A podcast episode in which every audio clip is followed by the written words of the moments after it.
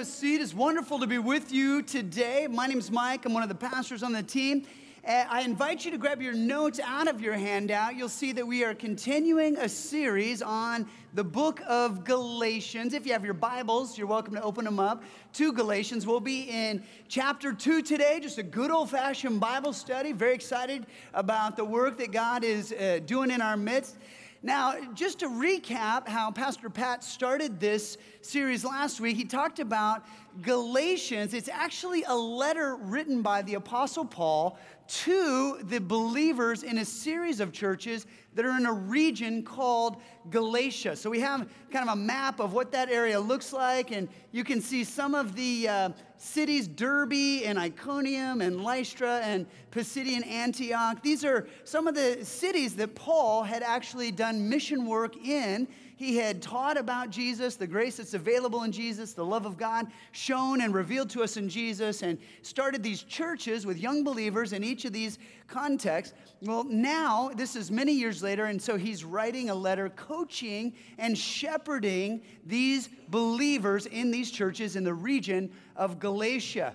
Now, I do want you to know one of the reasons why we would take time to go through a study like this at Overlake is because we believe that God was speaking through the Apostle Paul. He was teaching them incredible truths that they needed to know so that we can apply those same truths into our lives today. So that's why we're doing this. I'm excited about what God's up to in chapter one, he kind of starts the ball rolling, talking about what the gospel is and how we want to stay true to the gospel. He talks a little bit about the journey that Jesus has had him on from when Paul became a follower of Jesus and how Jesus kind of led him and, and he was able to meet Peter and James. And then he went off and was doing all this preaching and teaching and starting churches. And it was kind of a cool little journey, Paul says. In Galatians 2, verse 1 is where we start. So let's just jump right in. Paul continues the story of his own journey of grace. He says, then 14 years later, so 14 years of being on mission, I went back to Jerusalem again, this time with Barnabas, and Titus came along too. I went there because God revealed to me that I should go. While I was there, I met privately with those considered to be leaders of the church and shared with them the message I had been preaching to the Gentiles. I wanted to make sure that we were in agreement for fear that all my efforts had been wasted and I was running the race for nothing. And they supported me and did not even demand that my companion Titus be circumcised, though he was a Gentile. That was really good news for Titus. Titus was very pleased uh, by that news. But I want to just unpack that passage just a little bit. So, Paul's talking, and in verse 2, he's, he talks about that he wanted to go to Jerusalem because God was prompting him to go. God was revealing that to him. And just by way of general statement, we do talk about our faith is a relationship with a risen Savior. So, what it is that we enter into when we believe in Jesus, we now have a relationship of love with a God who is alive and who is active and who is present with us. And so, this idea of prayer, some of us think about having a prayer life. Prayer is not just submitting to God a list of petitions. Prayer is not just a, a, monologue that we, we sort of dump on the Lord everything we're thinking and feeling, and, and then we're done, then we leave. It's a dialogue that we want to go ahead and, and we want to praise Him. We want to make sure that, that we uh, do offer petitions, things that are near and dear to our hearts and to those that we love. We want to make sure that we're in accordance and agreement with the Lord. And then we also want to listen to Him. We want to receive his prompting and his leadership, and that's why we call this a relationship. And Paul's just modeling that there. He also talks about a person named Barnabas. If you're familiar with the story of Paul and how he became a follower of Jesus, Barnabas was the first person to believe in Paul. You might remember that Paul's name was Saul, and he was a zealous follower of Judaism, so much so that he had become a terrorist against followers of Jesus. And so Saul, right, he, he was pursuing Christians to kill them when Jesus met him. And then his name changed to Paul. And the first follower of Jesus to get over their fear and to meet with him and to be, befriend him and help him in his spiritual journey was Barnabas. Barnabas, by the way, means son of encouragement. And Barnabas was encouragement to Paul. We all need friends like Barnabas. And then the last thing that we see in this passage is that Paul wanted to go to Jerusalem to meet with the leaders there to make sure that we were in agreement, he says. And this is so beautiful. It's so beautiful because when followers of Jesus are in agreement, when we are in harmony, when we're in unity, powerful, powerful things happen in the kingdom of God. And, and it, this does not mean, by the way, that we need to be in uniformity. It just means that we need to be in unity, that we're all following Jesus together, that we're all loving and we're striving, pushing in the same direction. Paul had been off preaching for 14 years. Now he wanted to kind of come back in, touch base with the leaders at the church in Jerusalem, make sure that everyone is still on the same page. Then the last phrase is he talks about circumcision. They agreed with me, he says. They didn't even force Titus to be circumcised. And, and the reason why he brings this up is because it's going to be a huge issue. So let's continue reading. Verse 4. Even that question, the question of Titus' circumcision, came up only because of some so called believers there, false ones really, who were secretly brought in. They sneaked in to spy on us and take away the freedom we have in Christ Jesus. Just, you might want to circle the word freedom, it'll come up from time to time. They wanted to enslave us and force us to follow their Jewish regulations, but we refused to give in to them for a single moment. We wanted to preserve the truth of the gospel message for you. So, what Paul is doing is he's identifying one of the ongoing conversations that was happening in the first century. As this movement of Jesus followership began, there was a, an ongoing question. And the question was, and you might want to write it down so that you can understand what this whole passage is framed out of. The question was, how much Jewish law should we adopt into Jesus' followership? That's the question. And it's actually a really good question. I want to make sure that we don't have, you know, sort of uh, haughty hearts over, you know, oh, how silly for them to wrestle so hard on this. No, no, it was a really good question. Why? Because Jesus, remember, was a Jewish practitioner.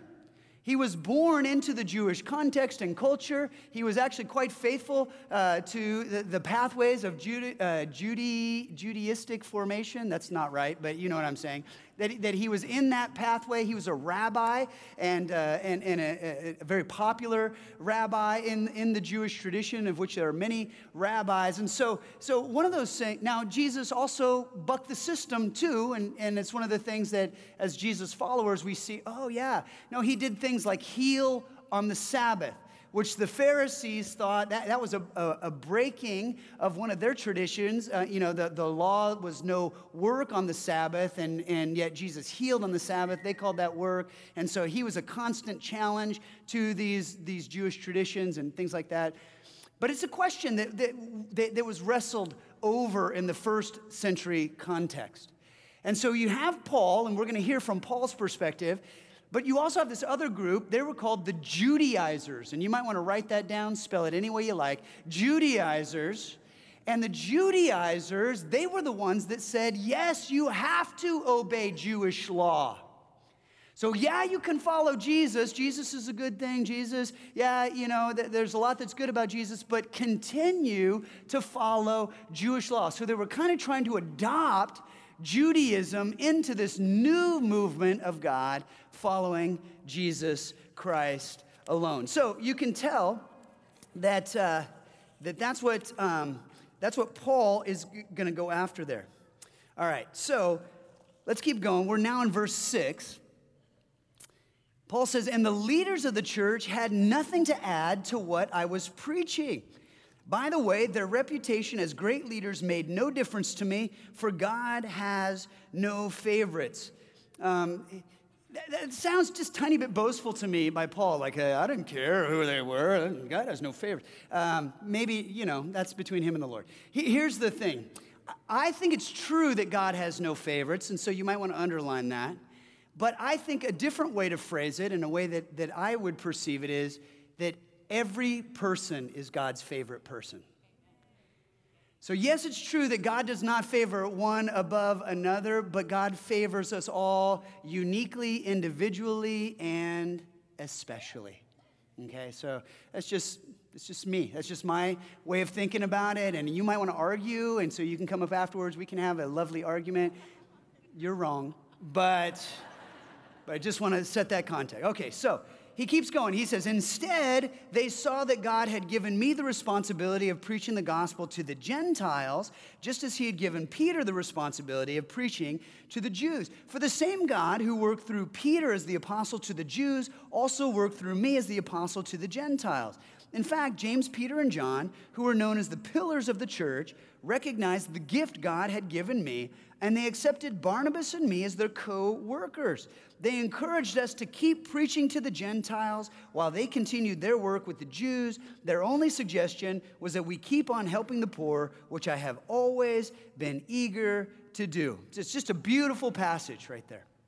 Wonderful. It's all moving in the same direction. It's beautiful. And so it's a, this is a praise report.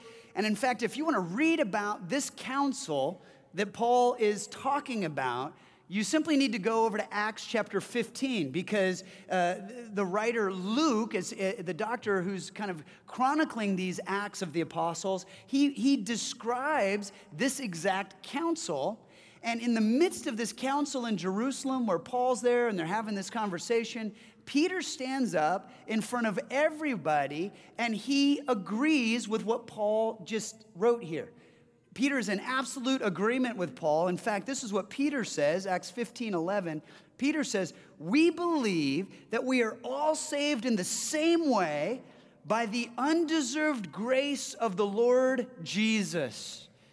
And if you circle the words undeserved grace, you'll see that there's a bit of a redundancy there, right? Because grace is always undeserved. If it's deserved, it's not grace. It's a wage, it's a reward, but it's not grace. Grace, by necessity, is undeserved. And what Peter is saying is we're in agreement with Paul. Grace is how we are saved, and it's grace through faith in Jesus alone, right? That is the story. The church is in agreement and harmony. If you're filling in the blanks, it's only Jesus matters. Only Jesus matters. Some of you maybe just new to Overlake. You wonder, hey, what kind of church is this? What do they go after? We're a very Christ centric church. We talk about Jesus all the time. He, he, is the, he's the hero of every conversation, every sermon. You go, why is that? It's because only Jesus matters. He is the source of our faith. He's the source of grace. He's the source of salvation. This is why we go after Jesus. And it's without apology that we do so. Why? Because only Jesus matters. Okay. So, thank you, Mom. Woo! All right. So, he says, because only Jesus matters, keep on in your helping the poor. And Paul says, and I've always been eager to do this. In fact, we see this as a mark of first century Christianity that everywhere the church took root, everywhere the church flourished and expanded and exploded, it was because there was this incredible uh, commitment to charity and to justice and to personal compassion toward the poor. And I just want to celebrate you for a moment Overlake this is one of the reasons why I love you as a church family. I've, I've never thought that I would have such an intense love for a church family like I have for you. And part of the reason is because of your ongoing commitment to serving personal compassion and practical help toward the poor. And we see this, I just saw this in terms of how Overlake partners with the persecuted church in India. I, I know this is how Overlake is partnering with, on the ground by caring for street kids in Kitale, Kenya, or working in townships in South Africa, or uh, um, uh, working with trafficking victims out of Pattaya, Thailand. We see this at home in our safe parking ministry, special delivery. We see this in our commitment to the homeless teens, the backpack ministry, and the list goes on and on and on. Orphan care. I mean, there's just so many ways. So, Overlake, good on you. Way to go for that. I just, I'm so, yeah, thanks again, Mom. You guys can always like cheer for great stuff that God's doing in our midst. It's wonderful. All right, let's, let's continue here. Paul now seems to change his tone. So see if you can catch the tone change.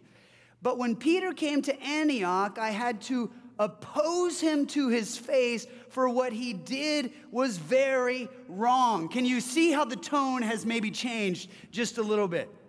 When he first arrived, he ate with the Gentile believers who were not circumcised.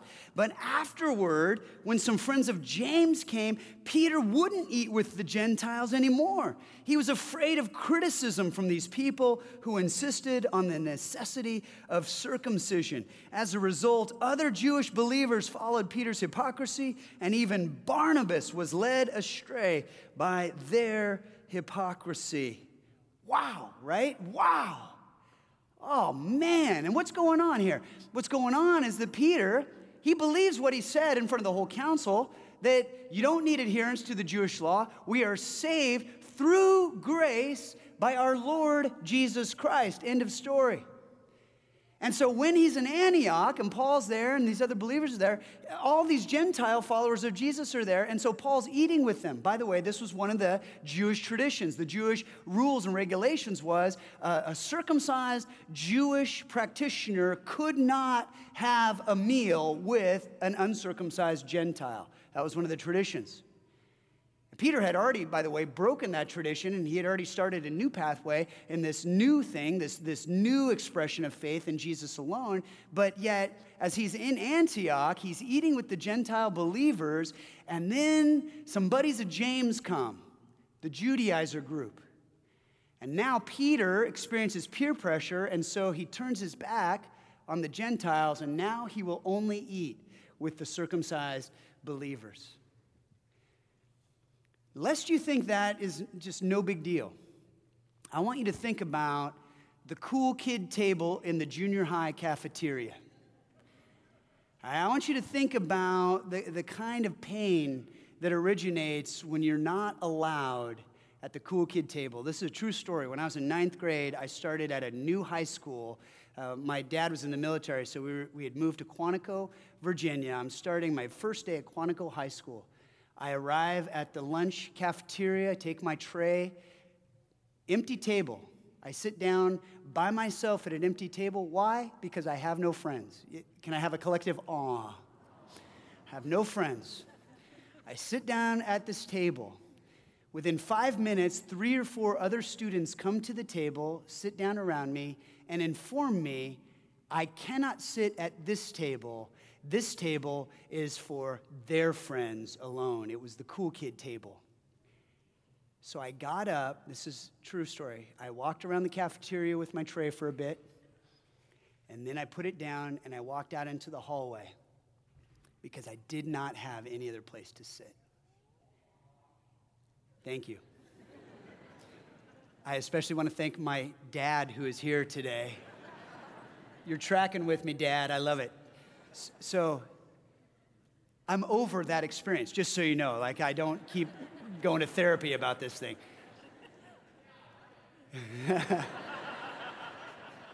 just give me a minute. No, I'm fine. But I will say that it was the most painful thing anyone has ever done to me. Just bold faced rejection is ridiculously hard to deal with. And that's what Peter did to young Gentile Jesus followers. And Paul says, I had to confront it. Right? I had to call that out. There is no way that's part of following my loving and gracious Lord and Savior, Jesus Christ. Okay, so he keeps going. Look at this. He says, When I saw that they were not following the truth of the gospel message, I said to Peter in front of all the others. Now, check this. We actually, often when we practice confrontation, we do this privately. And I think it's a good thing to do privately. It's following Matthew 18 and the words that Jesus talked about. When we need to confront another person, we need to do it privately. I think the reason why Paul did it publicly is because he wanted to not only confront Peter in Peter's sin, but he also wanted to confront the sin that all of these other people that had followed Peter in this sin had also accomplished. So he was actually confronting the whole group, but he was speaking specifically to Peter as the lead in this thing. He said, Since you, a Jew by birth, have discarded the Jewish laws and are living like a Gentile, why are you now trying to make these Gentiles follow the Jewish traditions which you have already left? He's saying this is hypocrisy. It's hypocrisy for you because you have known that the Jewish law was not the pathway to salvation. This was not what God's best was. It was faith in Jesus and Jesus alone. And you've said this publicly, and it's what you've taught. So all your messages are about. Peter, this is what you believe. You follow Jesus, and you've left the Jewish law. So why are you having Gentile Jesus followers go back to adherence to a Jewish law that you yourself have vacated. Hypocrisy. And Paul calls it out right there. And by the way, he's really perturbed that you're treating, Peter, that you're treating these new Gentile believers poorly. Right? There's a personal element of this too. So, what's interesting to me is that Paul sounds so unshakable here, and I'm so glad that he called Peter out for this. And, and specifically, the thing that he's talking about has to do with circumcision because Peter is now only going to eat with the circumcised. He's going to leave behind the uncircumcised. I just want to be really, really clear, friends. Today, 2,000 years later, circumcision is not an issue in the church.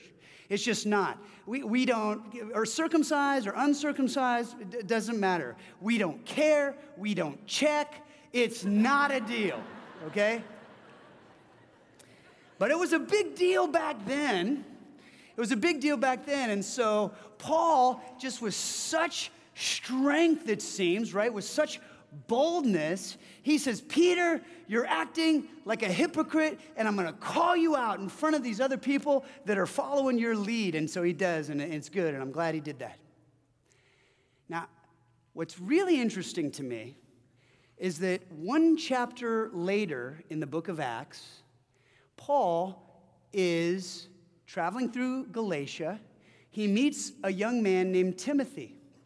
Timothy is this super young, cool, hipster follower of Jesus. I'm not saying that the Jesus he followed was a hipster. I'm just saying that Timothy was like young and hipster and cool, well thought of by everybody. And so Paul invites Timothy to come with him on a mission to preach the good news. And so here's what it says in Acts chapter 16, verse 2.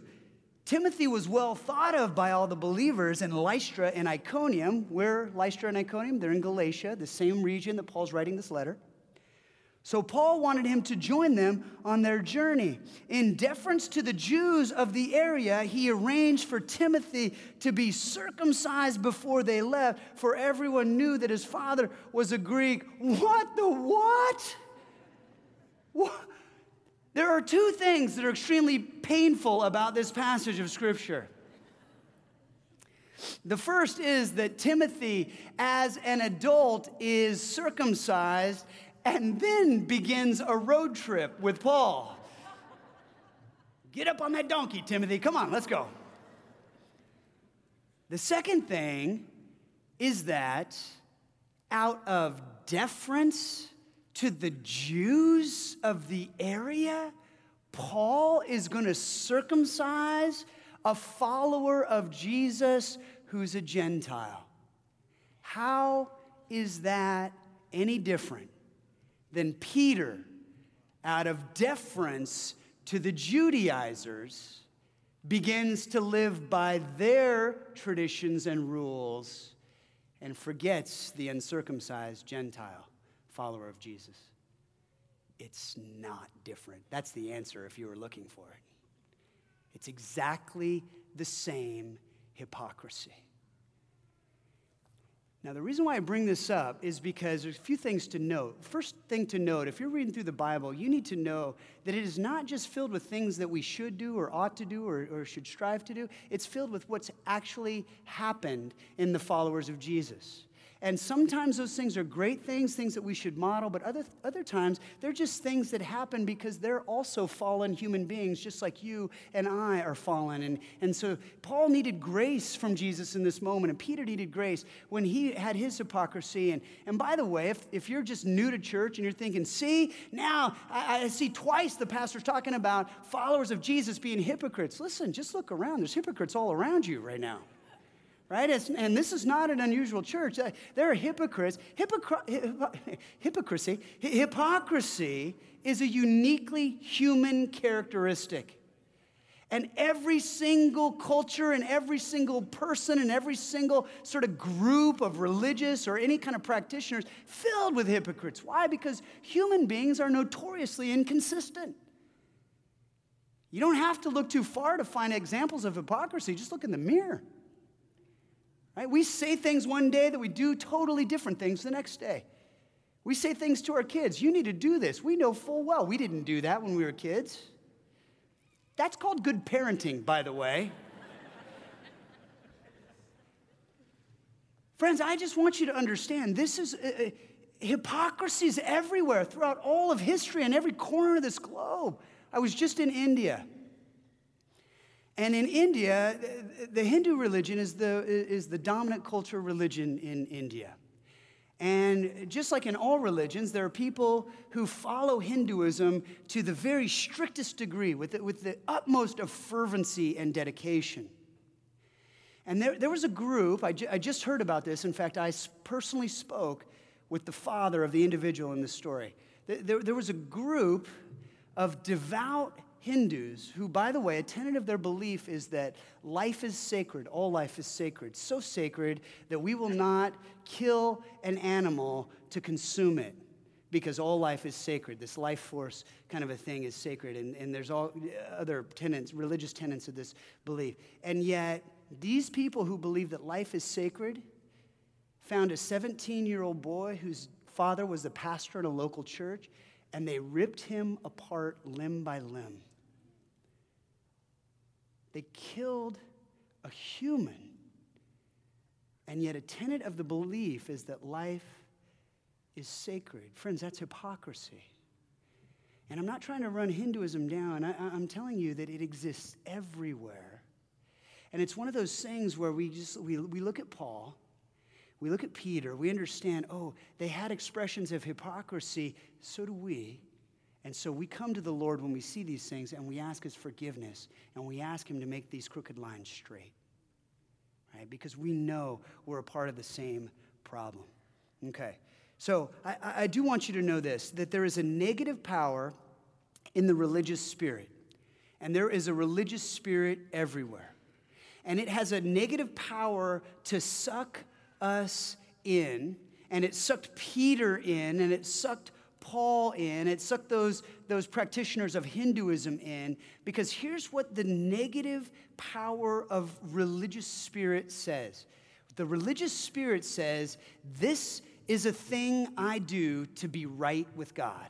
That's what religion is. Things I do to be right with God. Now, let me tell you why it's so negative. It's because I, I do these things or I don't do these things. I eat these things or I don't eat these things. I pray this way or I don't pray this way. I sacrifice this on the altar or I don't sacrifice on the What doesn't matter what it is. It's I do these things and so I am right with God. And here's why it's negative because it creates a self righteousness and it creates a sense of judgment and condemnation and violence against the other.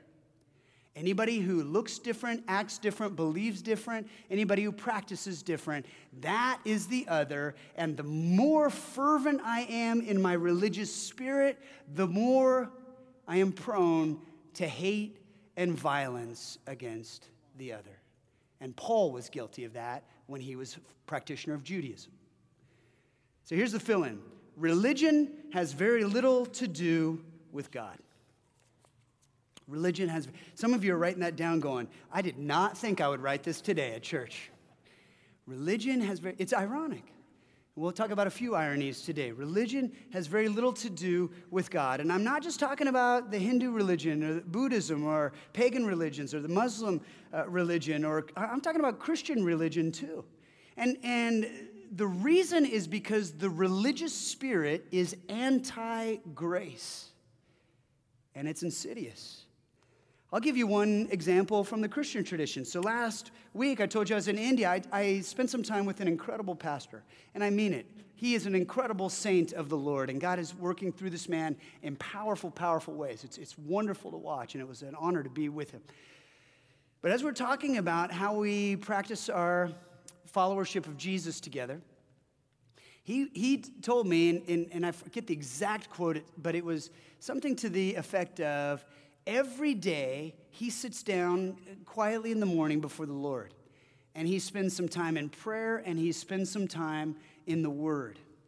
And then he said, and when I spend that time and invest that time with the Lord, he said, the entire rest of my day feels blessed by God. And if I have to miss that because of travel or because of an early morning meeting or something, if I happen to miss my time with the Lord in the morning, I feel I'm under the judgment of God all day long. Now, friends, that's the religious spirit. It's called legalism. Bless you, by the way. It's called legalism, and it's insidious because what has it done? If I do these things, I'm right with God. If I don't do these things, I'm not right with God. Now, please don't misunderstand me. If you look at my life, you'll see that virtually every morning, and, certainly uh, almost all mornings that, that I have any uh, space at all in my window of time, I always try to start with the Lord.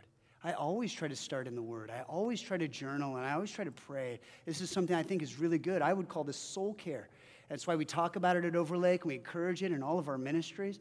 And, and, the reason is because I want to learn from the Lord's word and I want to learn how I can bring my life underneath its authority and what it looks like for me to see how in my behavior I can help bring the kingdom of God wherever I am. I want to talk to Jesus in the morning that helps me talk to him for the whole rest of the day, off and on, all day long. So there's all kinds of wonderful value in spending time in quiet time and devotion and prayer. So please don't misunderstand me. But we do not spend time in the Word to be right with God. We do not spend time in prayer so that we will be right with God. If that's what we're thinking, then we have rebuilt a system of religion when Jesus himself has torn it down. You see, religion has very, very little to do with God. Okay, so here, here's the next verse. And again, Paul is continuing his conversation with Peter in this passage. He's saying to Peter, You and I are Jews by birth, not sinners like the Gentiles. I, I, I think it's interesting that he puts sinners in quotes because what he's saying is this is what we used to believe when we were part of the Jewish religion. The Jewish religion taught that the Jews were God's favored people, and everybody else, called Gentiles, were sinners by default. Right? And so that's why he says sinners. I used to believe this. I don't believe it anymore, but that's what I used to believe. And then he keeps going. He says, uh, actually, this is one chapter before when he's talking about what he used to be like. He says, You know what I was like when I followed the Jewish religion, how I violently persecuted God's church. I did my best to destroy it. See, this is, he's talking about what fervent religious adherence breeds. And this has more to say about dominant culture value than it does about God's heart. Right? If, if you look through the history of humanity, you will see a scene play itself out again and again and again. And it's the dominant culture decides who's in, and everybody who's on the margins is out. And so the names change throughout all of history, but the game is exactly the same. And so, what Paul is saying right here to Peter, he's saying, look, where the dominant culture is Jewish, everybody on the fringe is out. So, Gentiles are out. This new Christian movement is out. That's just dominant culture. Jews are in, everybody else out. Then, in the Roman Empire, where Paul's doing his preaching, it was the pagan culture. So, pagan culture was in, everybody was out. Everybody else was out. Specifically, small groups of the, Jew, the Jews, small groups of the, this new followership of Jesus. You look in India, where I just was. What's the dominant culture? Hinduism. So, what's on the outside? Christianity is being persecuted. Uh, Muslims are uh, on the fringe. The, the Sikh communities on the fringe. Hinduism's in, everybody else is out. How about America? What's dominant culture in America? I'm, I'm going to say Christian, right? Christian is, is the dominant culture in America. So who's on the outside? You hear a lot of rhetoric just kind of floating around the airways, right? The, the, Muslims talk about the uh, immigrants. I just read last week that anti Semitic hate crimes are up this year 56% over all of last year. Right? The Jews are now a, a, a small. So, dominant culture, everybody else out. This is, by the way, please don't misunderstand. This is not how it should be. This is not how it ought to be. This is not what I'm preaching. I'm telling you, this is how it is, and Paul's calling it out right? Religion has very little to do with the heart of God, specifically because Jesus tears this all down when Jesus says, I came for everybody. I died on the cross for the sins of all. I love everybody, every tribe, every tongue, every nation, every ethnicity. By the way, because everybody is made in the image of our Heavenly Father. And, he, and Jesus is saying, This is not even a new concept. I'm just revealing the heart of God that God Himself revealed all the way back in the book of Genesis when He said to Abram, I am going to bless you, and then you're going to bless who?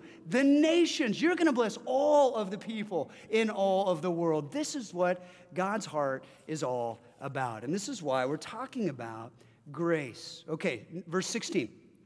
Paul says, Yet we know that a person is made right with God by faith in Jesus Christ, not by obeying the law. And we have believed in Jesus Christ so that we might be made right with God because of our faith in Christ, not because we have obeyed the law. Look at this next line. For no one will ever be made right with God by obeying the law. Would you please underline that? He's saying religion will not help us. Adherence to law does not make us right with God. And it doesn't matter what religion we're talking about. Paul's obviously talking about the Jewish religion right here, but you can substitute any religion, including stuff you're making up on your own, right? That, that adherence to law does not make us right with God. Verse 17, he says, But suppose we seek to be made right with God through faith in Christ and then we're found guilty because we've abandoned the law, would that mean Christ has led us into sin? Absolutely not, he says. Rather, I'm a sinner if I rebuild the old system of law I already tore down. For when I tried to keep the law, it condemned me. So I died to the law. I stopped trying to meet all its requirements so that I might live for God. Here's the fill in grace is what saves us. Grace is what empowers us to live for God. Grace is what saves us. Grace is what empowers us to live for God. This whole series is called Filled with Grace, and this is the key note that Paul is going to come back to again and again and again. Religion is what you do to be right with God.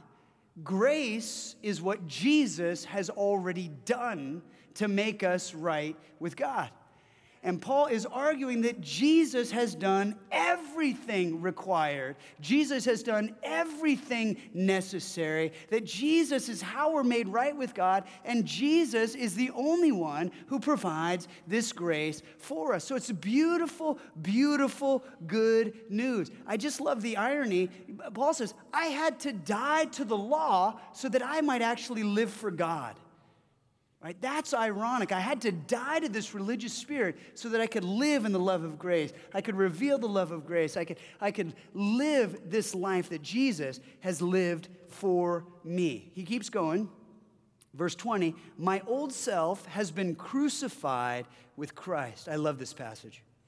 It is no longer I who live, but Christ lives in me. So I live in this earthly body by trusting in the Son of God who loved me and who gave himself for me. I do not treat the grace of God as meaningless. For if by keeping the law, or if keeping the law could make us right with God, then there was no need for Christ to die. Man, that's so powerful. So, the first thing he says is look, my old law bound self is crucified with Christ on the cross. For some of us, that's what we could say our old religious bound selves that have been crucified with Christ. For others of us, we say our, our old sin bound self, eh, right? Sin is a form of a burden that we have to follow sometimes. And so my old sin bound self, that's crucified with Christ on the cross. And then he says, Christ lives in me. Paul's prayer is that when you look at me, when you look at me serving, when you look at me preaching, when you look at me on mission, I don't want you to see Paul, I want you to see Jesus. And we use this, these phrases all the time. We invite Jesus into our heart. We know that he comes and dwells within us when we believe. We talk about being the hands and feet of Jesus, right? We know that this is a, a powerful reality that Paul's talking about. And then he says, I do not treat the grace of God as meaningless. What does he mean?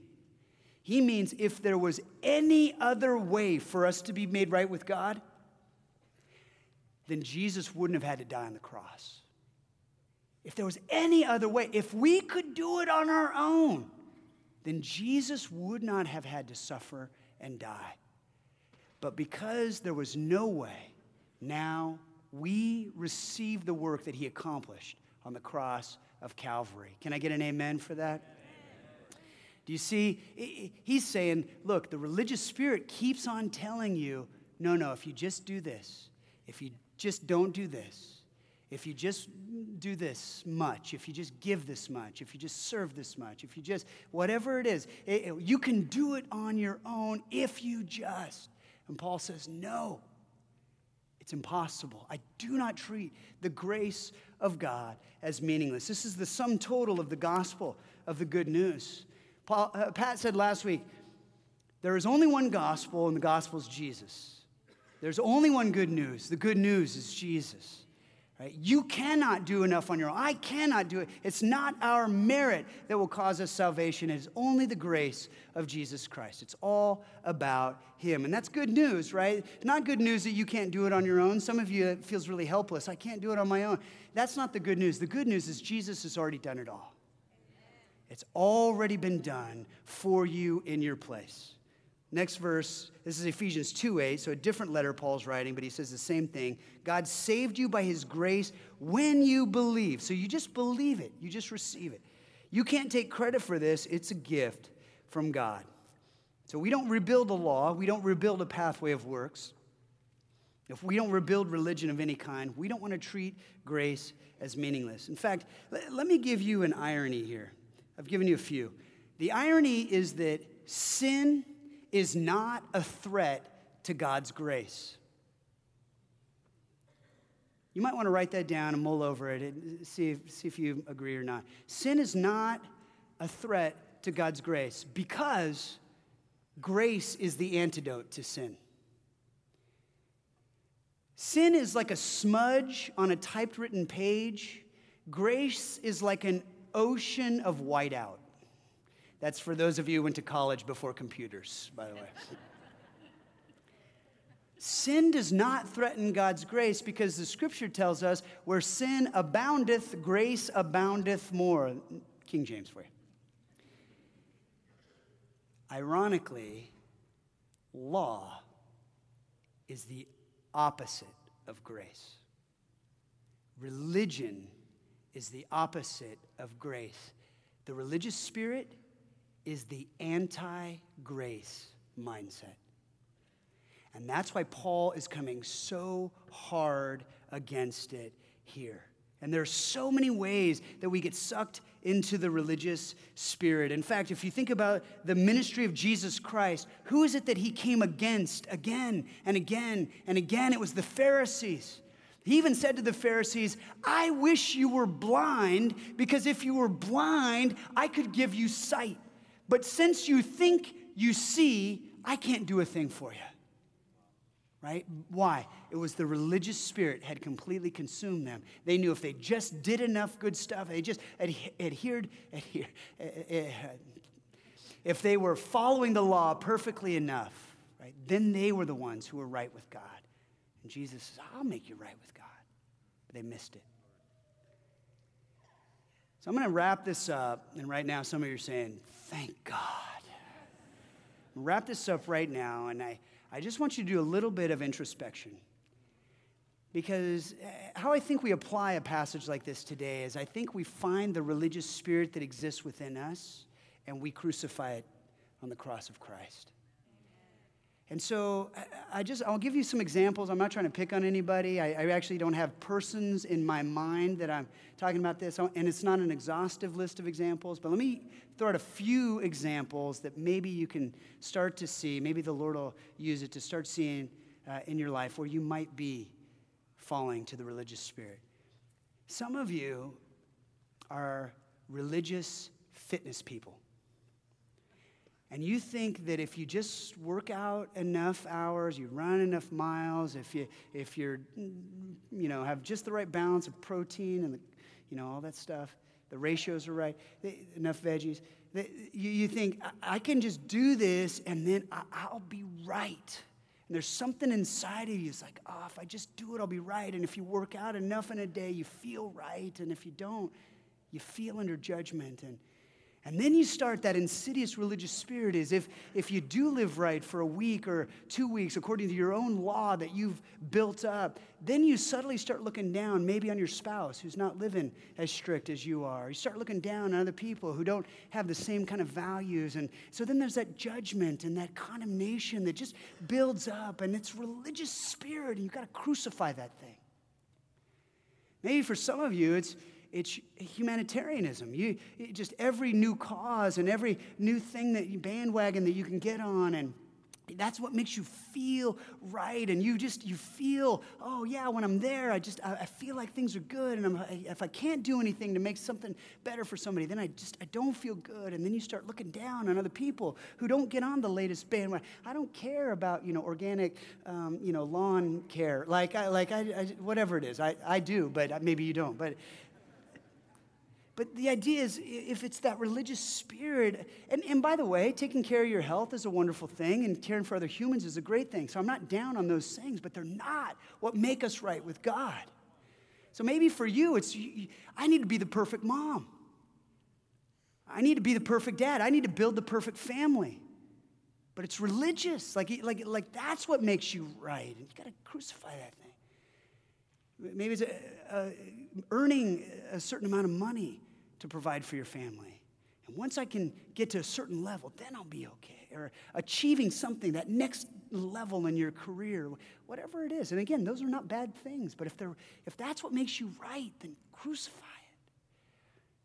it. And maybe, and I know there are some, because I know Overlake just draws from so many wonderful traditions, but maybe you grew up and you were taught that you needed to pray a certain number of times every day facing a certain direction. That was the religious spirit. Or maybe for you it was, I, I could only eat certain things, I can't eat other things. Maybe for you it was, uh, you know, more, more like um, that old Queen song, Nothing Really Matters. Your, your, your law was hedonism, right? If I could just do whatever the heck I feel like doing. And so that was the, the law that you put into place. And whatever it is, just hey, throw that on the cross, right? Crucify that.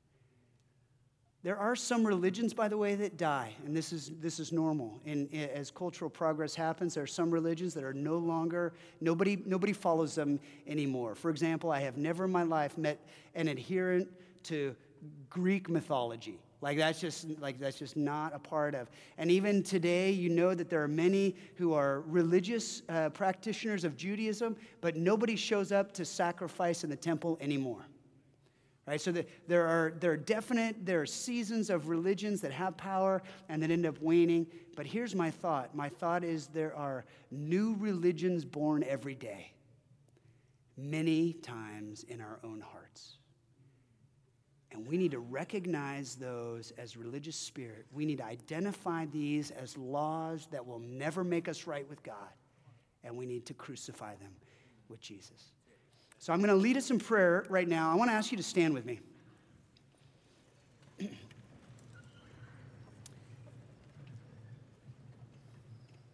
There's going to be a, a series of uh, statements that are coming up on the screen behind me. And what I would love to, for you to do is just glance at them right now. And friends, if you would affirm these statements in your own heart, if these are things that that you declare to be true in you today, that you want to stand with Paul, that you want to stand with a humbled Peter after being confronted by Paul, if, if you want to just stand in the ocean of the grace that's available in Jesus Christ, then I would ask you to recite these words with me, okay? And then we'll just go directly into prayer. Um, if you want to follow along with me, let's do this together. I can't do anything to make Jesus love me more. I can't do anything to make Jesus love me less. I trust Jesus has done everything required. I am saved by grace. I live for God in grace.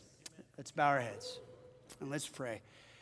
And Jesus, we ask by the power of your Holy Spirit that you would make those statements true, that they would, they would sink all the way down to the very center of who we are, that we would recognize that we are not saved because of anything on our own merit of anything that we have accomplished, of any pathway that we have been able to forge. These are not the reasons that you love us, that you continue to pour your grace and your blessing out over us, that you wash us in your forgiveness again and again and again. We do not claim salvation by any means whatsoever, save by the means purchased by Jesus Christ on the cross. And we are so thankful for you, Jesus. We're so thankful for your grace. We're so thankful for your love poured out again and again and again. We ask your forgiveness whenever we start to rebuild systems of religion. We don't want to be like that. And Lord, we know that, that your forgiveness, your covering, that that's only one half of what grace provides, that there's this whole other part of the empowerment to abundance that, that your spirit provides. There's this whole life that is free and rich and wonderful and full and kingdom producing. And, and grace is what empowers us to live that life. And, and in the weeks to come, Paul gets into that stuff and we'll get into it. And, but Jesus, right now, we just want to say thank you. Thank you, thank you for your grace. Thank you for your love. Would you allow us to praise you now and let our lives praise you for the good news, which is Jesus, for the gospel message, which is Jesus, for the grace that you have poured out on us, the grace by which we are saved. In Jesus' holy name we pray. Amen.